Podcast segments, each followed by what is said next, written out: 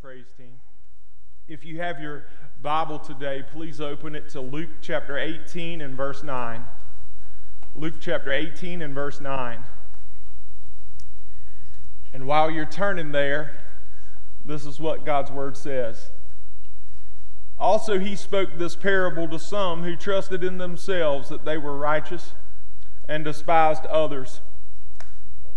Two men went up to the temple to pray one a Pharisee and the other a tax collector.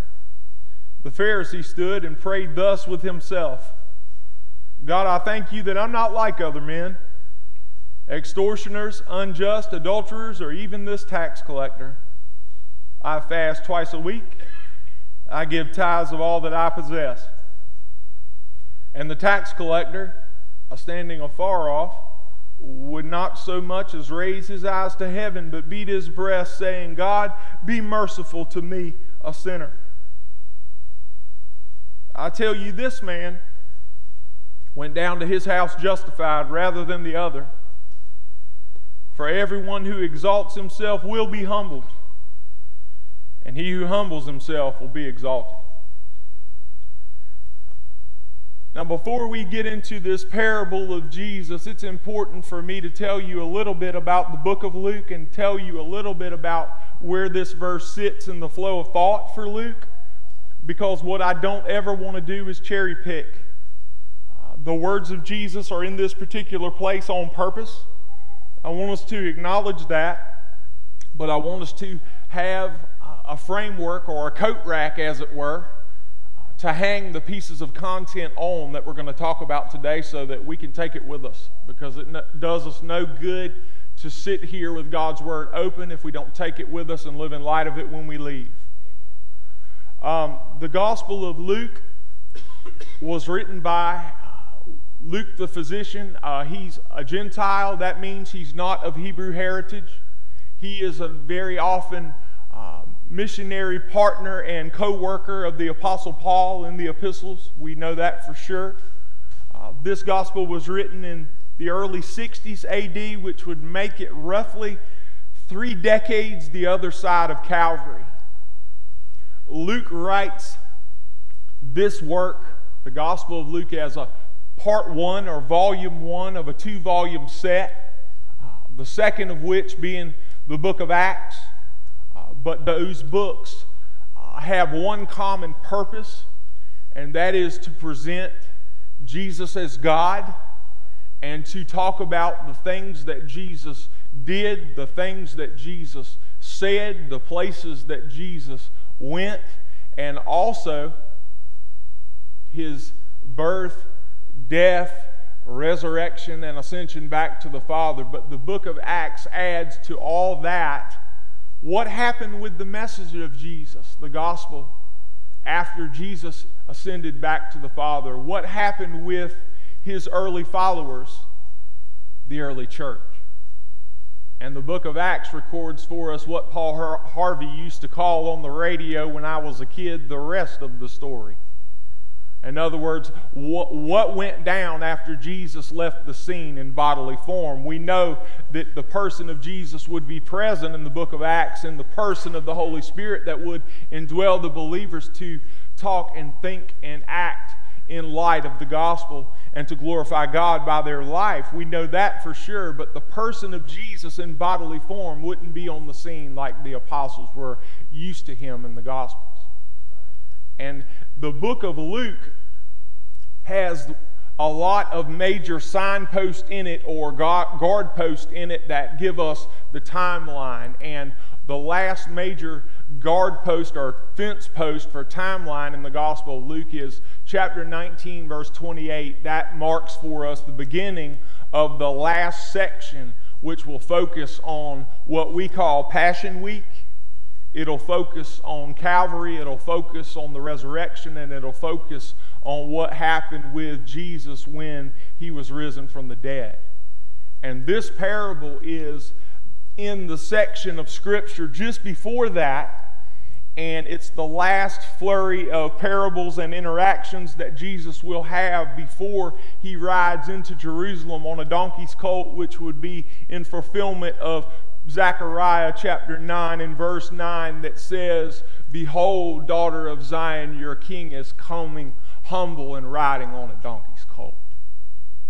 In other words, Zechariah, hundreds of years before, is putting God's people on notice that when the Messiah comes, he will come this way into Jerusalem. And so, this parable is smack dab in the middle of that section that is Jesus' last concentrated flurry of activity before the triumphal entry. And we are blessed in chapter in verse 9 of chapter 18 because there's a little commentary about the purpose of the parable. It says, And he also spoke this parable, he being Jesus, to some who trusted in themselves that they were righteous and despised others. That's the reason Jesus gave this parable. And when we talk about a parable, it's important to realize what a parable is and how we want to study it. A parable is a common everyday story that Jesus would tell with everyday familiar elements in it that the people who heard it would be familiar with. But remember, it's not just a story for the sake of a story. Jesus is making a greater point about who he is or a greater point about his kingdom that he doesn't want us to miss. And when we study a parable, it's good to think about a parable like a three layer piece of double chocolate cake. And we want to ask three questions what does the text say? What does the text mean? And how do we use the text? In other words, investigation, explanation, application. And these questions are what I want to answer in our discussion today. And I want us to get Jesus' main point at the end of it. Now, on the face of it, in verse 10, we read that two men went up to the temple to pray one a Pharisee and one a tax collector. Well, that's important to realize that men in the first century, Jewish men, went up to the temple often to pray.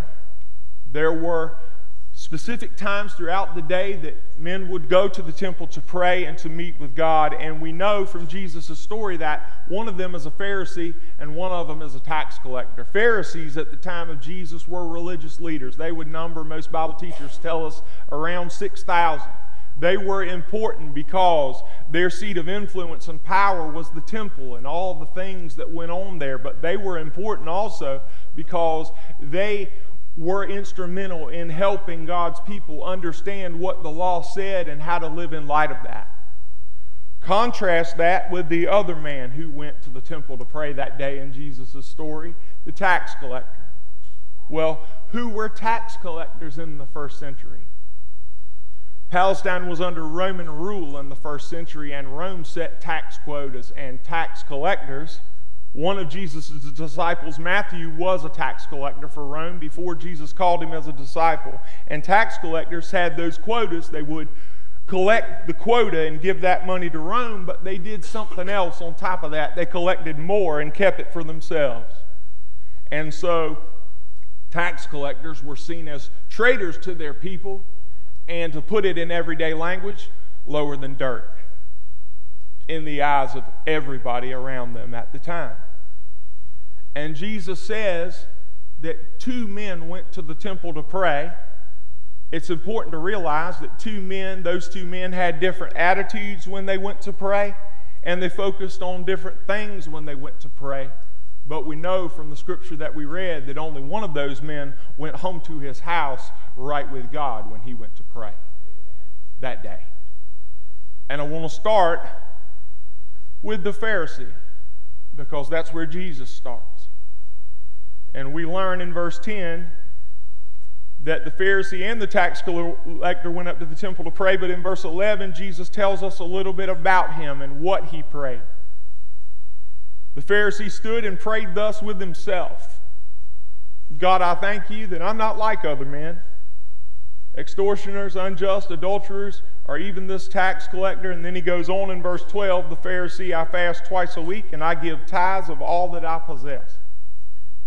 Well, the first thing I want us to see is the attitude of the Pharisee.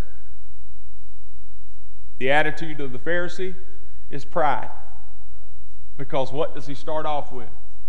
Lord, I thank you that I'm not like other men. If you looked at it in the original, it means to look down your nose in contempt and disdain at.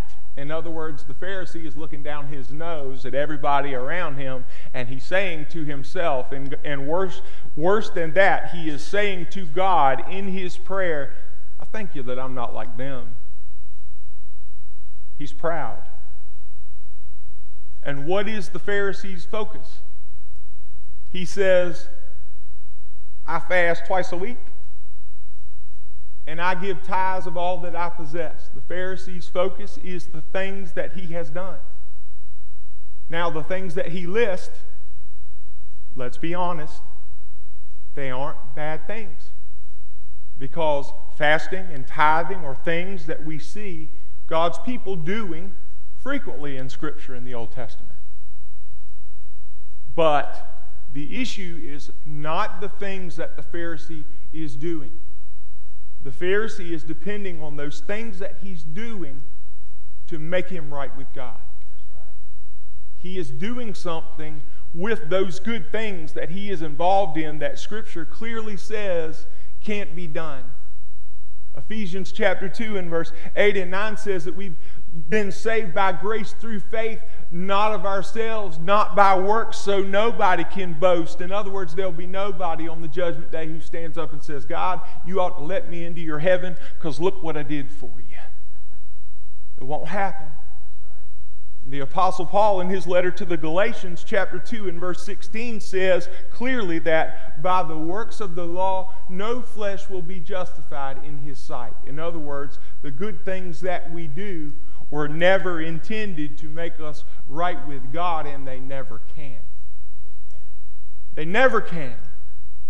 It's the ultimate arrogance to think that something we do can make us right in the sight of a holy God. But that's what the Pharisee has done in his approach to God.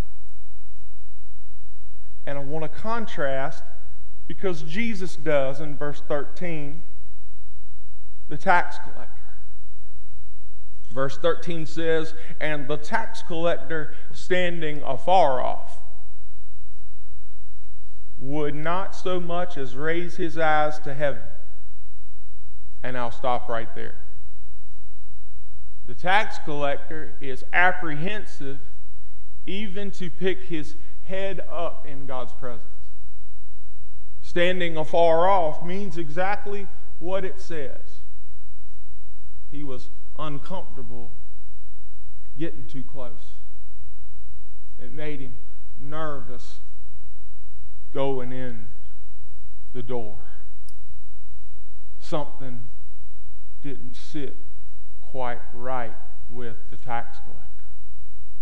And we know from what comes next a little bit about the heart of the tax collector, the attitude of the tax collector, because in the end of verse 13 it says, But he beat his breast. And I'll stop right there in the Old Testament, there were several classic expressions that would illustrate to the people around you deep emotional dis- distress. In other words, anguish of soul. Those things would be things like shaving your head and putting ashes on your head, or grabbing your clothes and tearing them, signifying, I'm tearing these clothes to let you know on the inside I'm torn up because of something that has happened. And the last one would be to thump yourself hard on the chest like this. So we know that the tax collector is distraught. If you read a little further in the Gospel of Luke, you will read that at the crucifixion, the people in the crowd who saw what had gone on, they had witnessed the death of Jesus, their reaction was to beat their breast and return to Jerusalem. That's what you read in chapter 23 if you go on to Luke's explanation of Calvary. So, what's going on with the tax collector? The tax collector is in deep anguish of soul. His sins have bothered him to the point where he can't even pick his head up to pray. And he says, God, have mercy on me, a sinner. So the tax collector knows that no matter what good things he has done, they aren't good enough. He knows that he needs God's mercy. He knows that he needs God's forgiveness. He knows that he needs God's compassion, and he cannot take it anymore. And to put it in everyday language, the man is coming unglued in God's presence, regardless of who it is, Pharisee included, who happens to be witnessing that. Would we be so sensitive of our own sins? Because in church culture today, we don't have sins. We have shortcomings. We have failings. We have things that we should have done that we didn't know. God says that when we act and think and talk and do in a, in a manner that is contrary to how He would want us to live, in a manner contrary to what His Word says, it's not a, a shortcoming, it's a sin. And it offends God's heart, it hurts His heart. The thing is, is that God has the same reaction as the tax collector in the parable because when we sin, it bothers God. I know in our world today we like to whitewash it and sweep it under the rug, but I'm here to tell you God does no such thing. And how do we know that's, that, that's not what God does? We know because He sent the one and only Son that He ever had or ever will have to deal with sin on the cross at the sacrifice of Himself. Amen. That's how we know God is serious about sin. He is not playing. May we be the same. May we come in God's presence just like the tax collector and not give a plug nickel who is here. If we want to get on our face before God, do so. That's what church is for. If you want to pray, pray. If you want to walk outside and get on your knees, if you want to come down here at the stairs and get on your knees, that's what church is for. This is God's house. And I hate to tell you, emotions should come with it. It's not about feelings, but feelings come with it. If you can be in God's presence and it's ho hum and, and, and, it's just what we do before we go eat, ladies and gentlemen, there is a problem. May we always have sens- sensitive hearts like the tax collector. May we always acknowledge our sin like he did. Will we always, always, always beg God for mercy like he did? And never treat him common.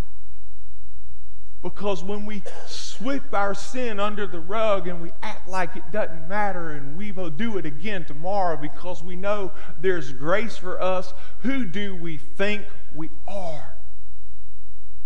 We're people that God has been good to. And it ought to matter in how we live and how we talk and how we think and how we act and our priorities in this world. And God forgive us when it's not. God forgive us when it's not. It's the ultimate arrogance to think that God looks at our sin like we do because He doesn't. And if you want to stay close to the Lord, because I don't know about y'all, being a Christian in this world cost. Price tag is high and it keeps going up. It'll keep going up till Jesus comes. If you want to do this thing right, follow Jesus right, like God intended, then we got to be like the tax collector. We got to beg God for mercy. We got to confess our sins. We got to repent of those sins. We got to turn around and walk the other way. And more than that, we got to beg God for His mercy and His grace so we can live every day in a way that would honor Him in this world. Otherwise, what are we doing? What are we doing? Killing time before we go to jalapenos. But Jesus paid too much for us to treat Him like that and our sin like that. Too much. Jesus could have stopped right there. But Jesus is on a roll in this parable. And in verse 14, he keeps right on going. And he says, I tell you, this man went down to his house justified rather than the other. I want to stop right there at justified. What does justified mean? Justified means in right standing with. Jesus is telling us clearly in verse 14 one man, which man? The tax collector, went down to his house justified, right with God, rather than the other. Well, who is the other? The Pharisee. And then Jesus continues. He says, For everyone who exalts himself will be humbled, and he who humbles himself will be exalted. The point Jesus wants us to get is that humility is crucial, critical, absolutely necessary, a must have ingredient to right standing before God. Without humility, we won't see ourselves the right way. We won't see our sin the right way. And most importantly, we won't see Him the right way. We have to have humility. Well, I got news for you. Humans don't come with humility built in. Because we want what we want when we want it. We're selfish. By definition, that's what sin is, by definition selfishness. I don't care what God said. I don't care what He wants me to do. I want what I want, and I want it right now. That's what sin is. And you can call it that all the way across the board. How do we get the humility that's necessary to see ourselves and our sin and God the right way? How do we do it? We have to ask God to give it to us because it doesn't come built in. James chapter 4 and verse 6. And so he says, God opposes the proud, but he gives grace to the humble. We come to God and we say, God, I need a humble heart, and you have to give me one because I don't have it in and of myself. So please help me to be humble before you. Help me to see myself clearly and see my sin clearly and, and see you clearly so I can live in a way that would honor you in this world.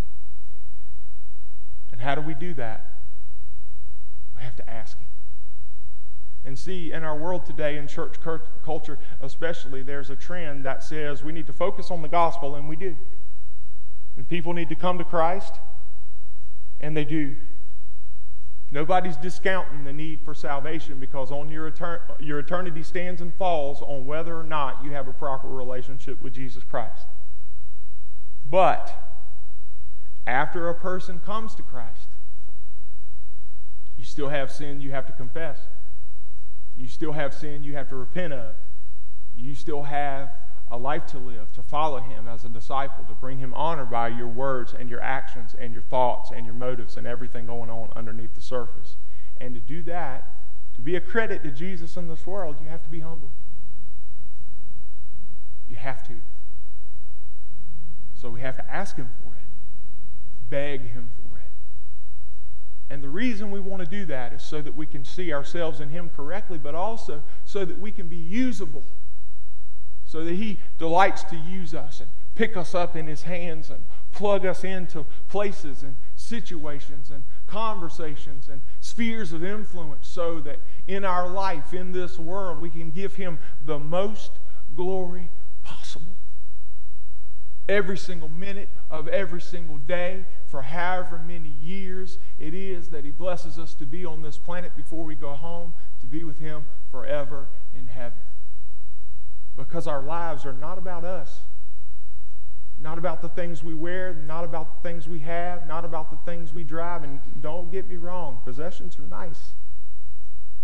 But our lives are supposed to be about Him.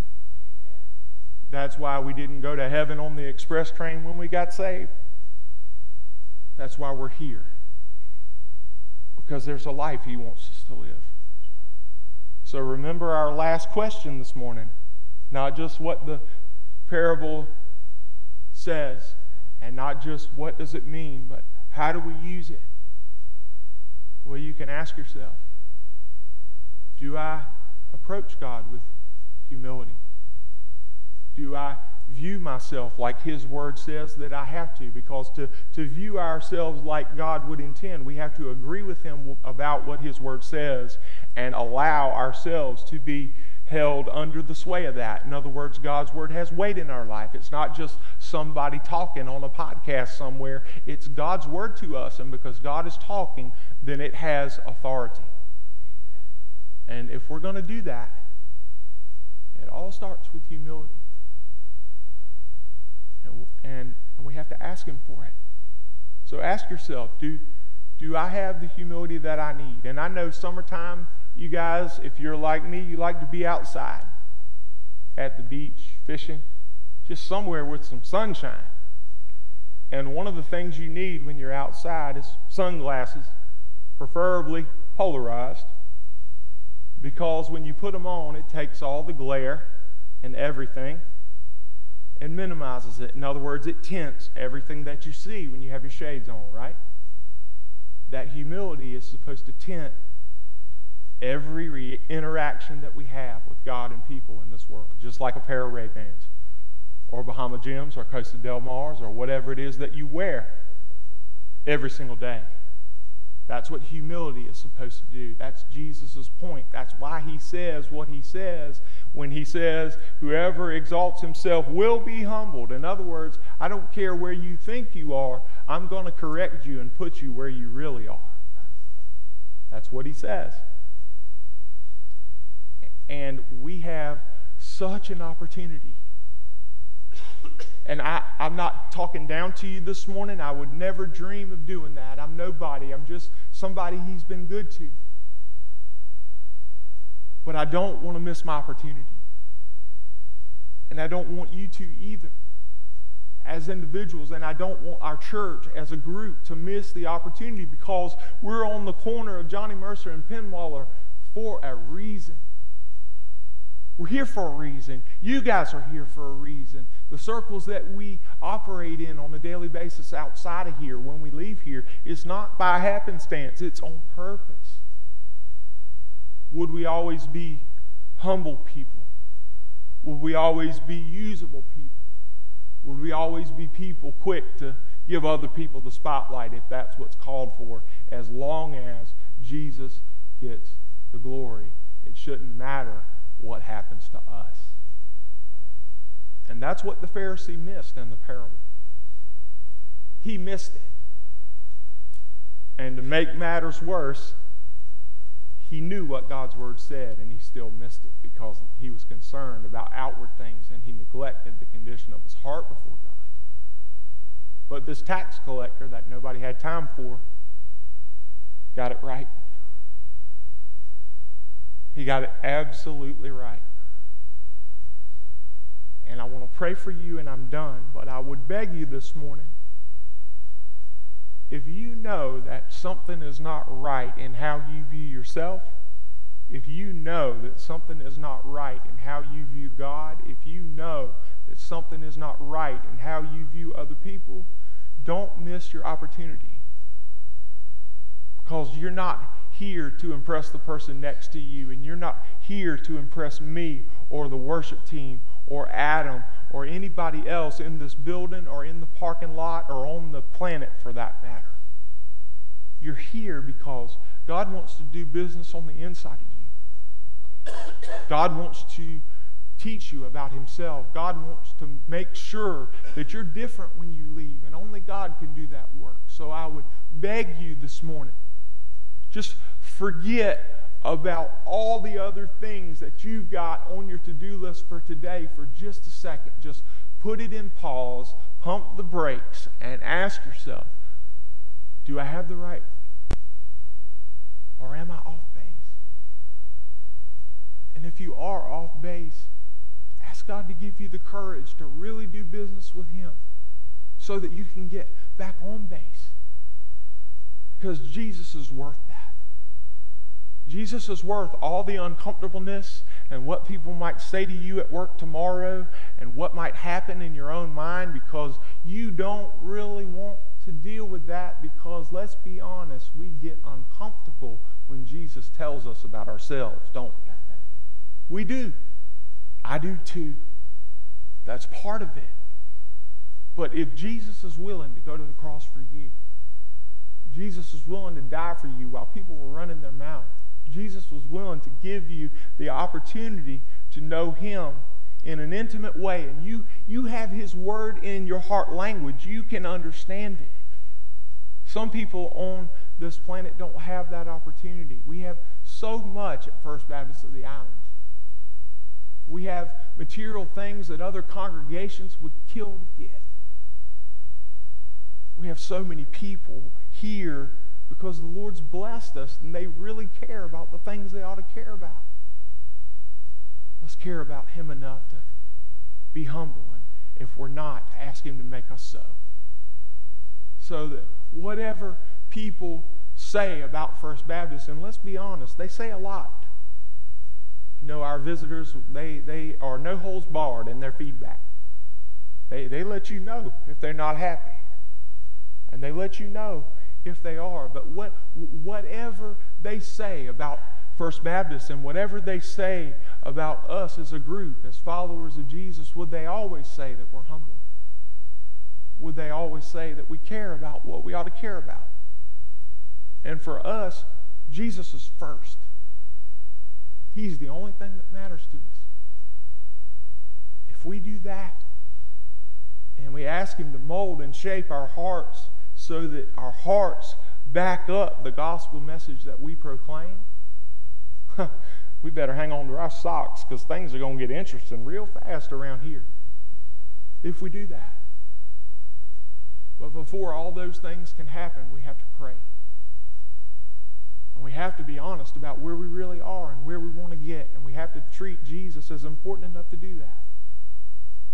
And that's what these next few minutes are, are for. And I'm going to pray for you. And while I'm praying for you, I'm going to be asking God to search my own heart. I pray that you'll do the same. And if He tells you to do something, whatever that something is, obey Him.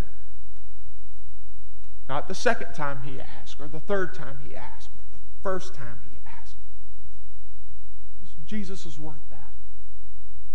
And because He loves us so much when we didn't deserve it. Don't ever forget that. I don't want to forget that.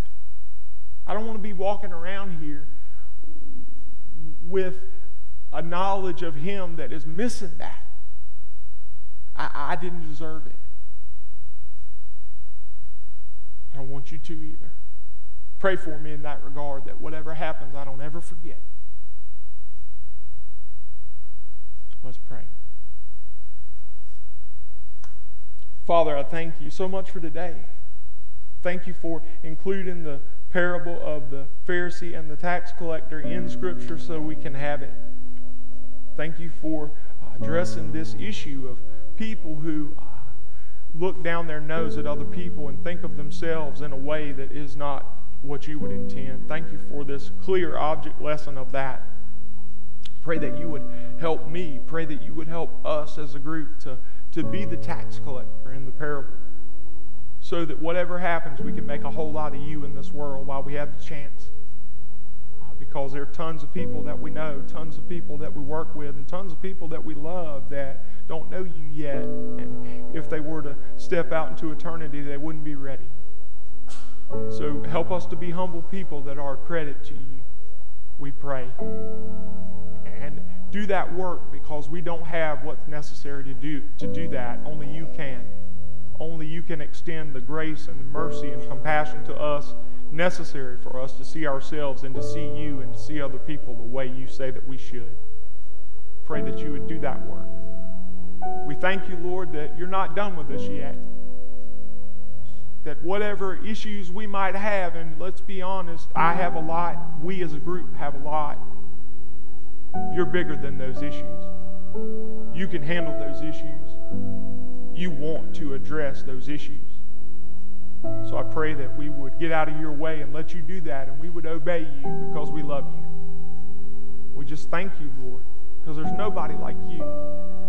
There's nobody that has done what you have done for us. Even if you never did another thing, Lord, you have done so much for us, and we praise you for that. We just ask that you would work in hearts. We just ask that you would change things on the inside of us. We ask that you would do what only you can do so that we might live in, the in this world in the way that you want. And we thank you, Lord. In Christ's name, amen.